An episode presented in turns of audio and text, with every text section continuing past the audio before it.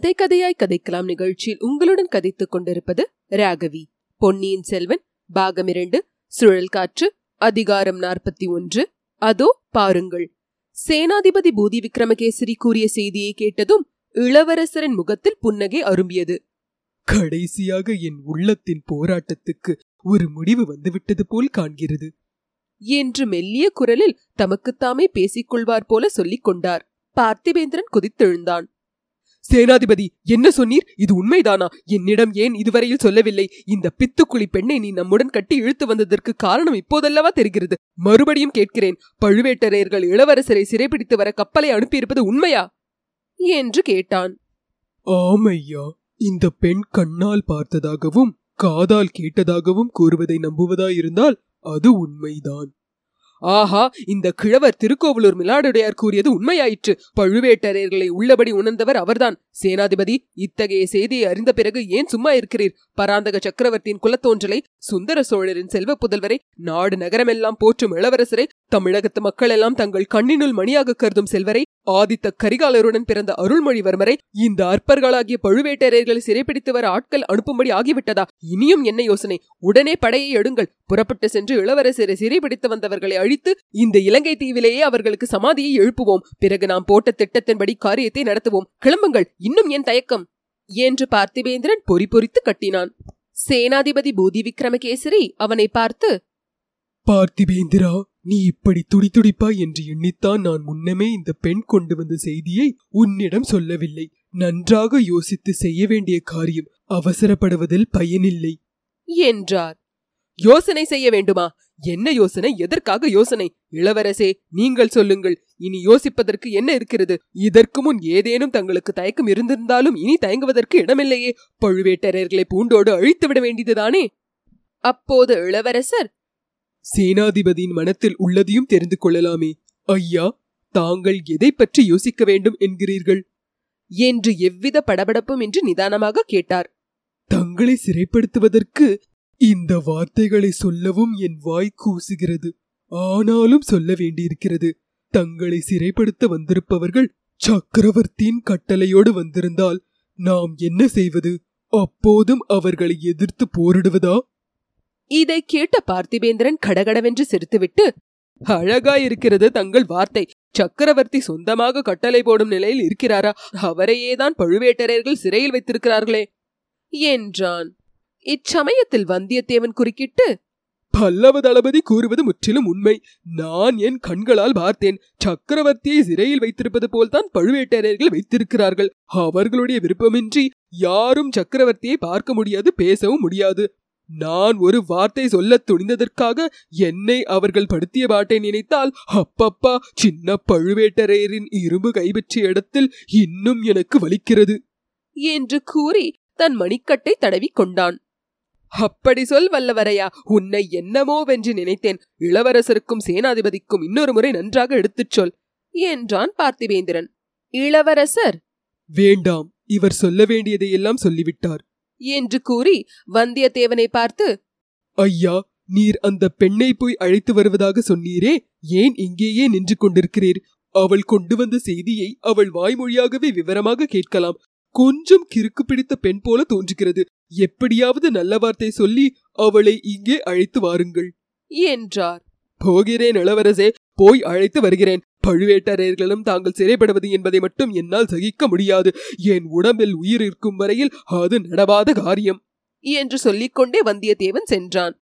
சேனாதிபதி தங்களுடைய கருத்து என்னவென்று சொல்லவில்லையே? என்று அருள்மொழிவர்மர் கேட்டார். என்னுடைய கருத்து இதுதான். பழுவேட்டரையர்கள் அனுப்பியிருக்கும் ஆட்களை தாங்கள் சந்திக்க கூடாது. பார்த்திபேந்திரன் கொண்டு வந்திருக்கும் கப்பலில் ஏறி தாங்கள் உடனே காஞ்சிக்கு போய்விடுங்கள். நான் தஞ்சாவூருக்கு போகிறேன். அங்கே சக்கரவர்த்தியை நேரில் பார்த்து உண்மை நிலைமையை தெரிந்து கொள்கிறேன். தஞ்சாவூருக்கு தாங்கள் போவது சிங்கத்தின் வாயில் தலையை கொடுப்பது போலத்தான். போனால் திரும்பி வரமாட்டீர்கள். அப்படியே அங்குள்ள பாதாள சிறையில் போய்விடுவீர்கள். சக்கரவர்த்தியை பார்க்கவும் தங்களால் முடியாது. என்ன வார்த்தை சொல்கிறீர்? என்னை சிறையில் அடைக்கக்கூடிய வல்லமையுள்ளவன் சோழ நாட்டில் எவன் இருக்கிறான்? சக்கரவர்த்தியை நான் சந்திக்க கூடாது என்று தடுக்கக்கூடிய ஆண்மையுள்ளவன் எவன் இருக்கிறான்? மேலும் அங்கே முதன் மந்திரி அனிருத்த பிரமராயர் இருக்கிறார். பிரமராயர் இருக்கிறார். இருந்து என்ன பயன்? அவருக்கே சக்கரவர்த்தியை பார்க்க முடியவில்லை. ஏதோ அவருடைய சிஷ்யன் நிற்கிறானே. அவன் என்ன சொல்கிறான் என்று கேட்டு பார்க்கலாமே. சேனாதிபதி ஆழ்வார்க்கடியான் பக்கம் திரும்பி ஆம் இந்த வைஷ்ணவன் இங்கே நிற்பதையே மறந்துவிட்டேன். திருமலை ஏன் இப்படி மௌனமாக நிற்கிறாய்? சற்று முன் இளவரசர் சொன்னது போல் நீயும் ஊமையாகி விட்டாயா? என்றார். சேனாதிபதி கடவுள் நமக்கு இரண்டு காதுகளை கொடுத்திருக்கிறார். வாய் ஒன்றைத்தான் கொடுத்திருக்கிறார். ஆகையால் செவிகளை நன்றாக உபயோகப்படுத்து பேசுவதை கொஞ்சமாக வைத்துக்கொள் என்று என் குருநாதர் எனக்கு சொல்லி இருக்கிறார் முக்கியமாக பெரிய ராஜாங்க விஷயங்களை பற்றி பேச்சுக்கள் நடக்கும் இடத்தில் அந்த விரதத்தை கண்டிப்பாக கடைபிடித்து வரச் சொல்லியிருக்கிறார். குருவின் வாக்கை நன்றாக நிறைவேற்றுகிறாய். நாங்களே இப்போது கேட்பதனால் சொல் உன்னுடைய யோசனை என்ன? எதை பற்றி என் யோசனையை கேட்கிறீர்கள் சேனாதிபதி? எத்தனை நேரம் பேசிக் கொண்டிருந்த விஷயமாகத்தான் இளவரசர் இப்போது என்ன செய்வது உசித்தம்? இலங்கையிலேயே இருக்கலாமா? அல்லது காஞ்சிக்கு போகலாமா? என்னுடைய உண்மையான கருத்தை சொல்லட்டுமா? இளவரசர் அனுமதித்தால் சொல்கிறேன். ஏதோ யோசனையில் ஆழ்ந்திருந்த அருள்மொழிவர்மர் ஆழ்வார்க்கடியானை ஏறிட்டு பார்த்து சொல் திருமலை தாராளமாய் மனத்தை விட்டுச் சொல். என்று தைரியப்படுத்தினார். இந்த இலங்கை தீவிலேயே மிக கடுமையான கட்டுக்காவல் உள்ள சிறைச்சாலை எது உண்டோ அதை கண்டுபிடித்து அதற்குள்ளே இளவரசரை அடைத்து போட வேண்டும். வெளியில் பலமான காவலும் போட வேண்டும். இது என்ன உளறல்? என்றார் சேனாதிபதி. விளையாட இதுதானா சமயம்? என்றான் பார்த்திபேந்திரன் நான் உளரவும் இல்லை விளையாடவும் இல்லை. மனத்தில் உள்ளதை சொன்னேன். நேற்று இரவு இளவரசர் அனுராதபுரத்து வீதிகளின் வழியாக வந்து கொண்டிருந்தார். அவர் தலை மீது ஒரு வீட்டின் முன்முகப்பு இடிந்து விழுந்தது. பிறகு ஒரு வீட்டில் நாங்கள் படுத்திருந்தோம். நல்ல வேளையாக ஒரு காரியத்தின் பொருட்டு எழுந்து போய் விட்டோம் சற்று நேரத்துக்கெல்லாம் அந்த வீடு தீபற்று எரிந்தது. இவையெல்லாம் உண்மையா இல்லையா என்று இளவரசரையே கேளுங்கள். இருவரும் இளவரசரை நோக்கினார்கள்.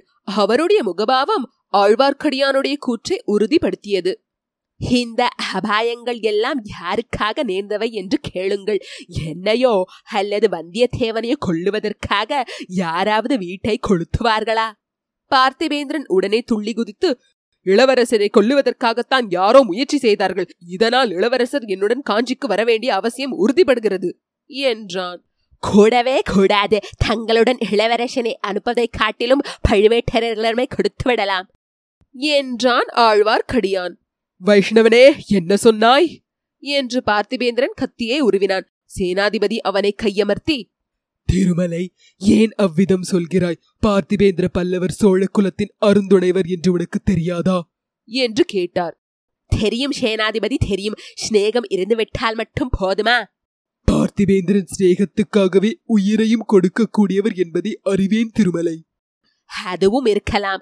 ஆனால் நான் ஒரு கேள்வி கேட்கிறேன். அதற்கு மறுவழி கூற சொல்லுங்கள். நாங்கள் முந்தா நாள் மாலை தம்பள்ளைக்கு அருகில் போய்க் கொண்டிருந்த போது இவருடன் இரண்டு பேர் வருவதை பார்த்தோம். அந்த மனிதர்கள் யார்? இப்பொழுது அவர்கள் எங்கே என்று இவரை கேட்டுச் சொல்லுங்கள்.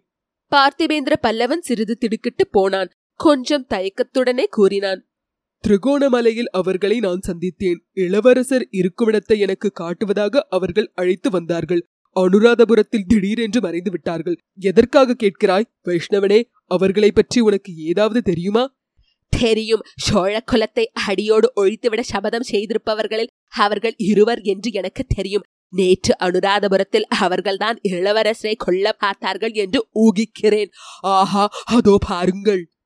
என்று ஆழ்வார்க்கடியான் சுட்டி காட்டினான் அவன் சுட்டிக்காட்டிய இடம் அம்மண்டபத்திலிருந்து சற்று தூரத்தில் இருந்தது. நெருங்கி படர்ந்திருந்த மரங்களுக்கு இடையில் ஒரு அழகிய யுவத்தியும் யவ்வன வாலிபனும் நின்று பேசிக் கொண்டிருந்தார்கள். அவர்கள் வந்தியத்தேவனும் பூங்குழலியும் தான் என்று ஊகிக்க கூடியதா இருந்தது பேசிக்கொண்டே இருந்த வந்தியத்தேவன் சட்டென்று ஒரு சிறிய கத்தியை சுழற்சி வீசி எறிந்தான். கத்தி ஒரு புதரில் போய் விழுந்தது.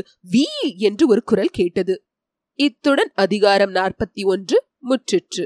இந்த நிகழ்ச்சியை நீங்கள் ஆப்பிள் ஐடியூன் ஸ்டோரில் கேட்பதாக இருந்தால் ரிவ்யூ செய்து ரேட்டிங் தரவும். அதேபோல் ஸ்பாட்டிஃபை மூலம் கேட்பதாக இருந்தால் ஃபாலோ செய்து லைக் செய்யவும். கூகுள் பாட்காஸ்ட் மூலம் கேட்பதாக இருந்தால் தயவு செய்து சப்ஸ்கிரைப் செய்யவும்.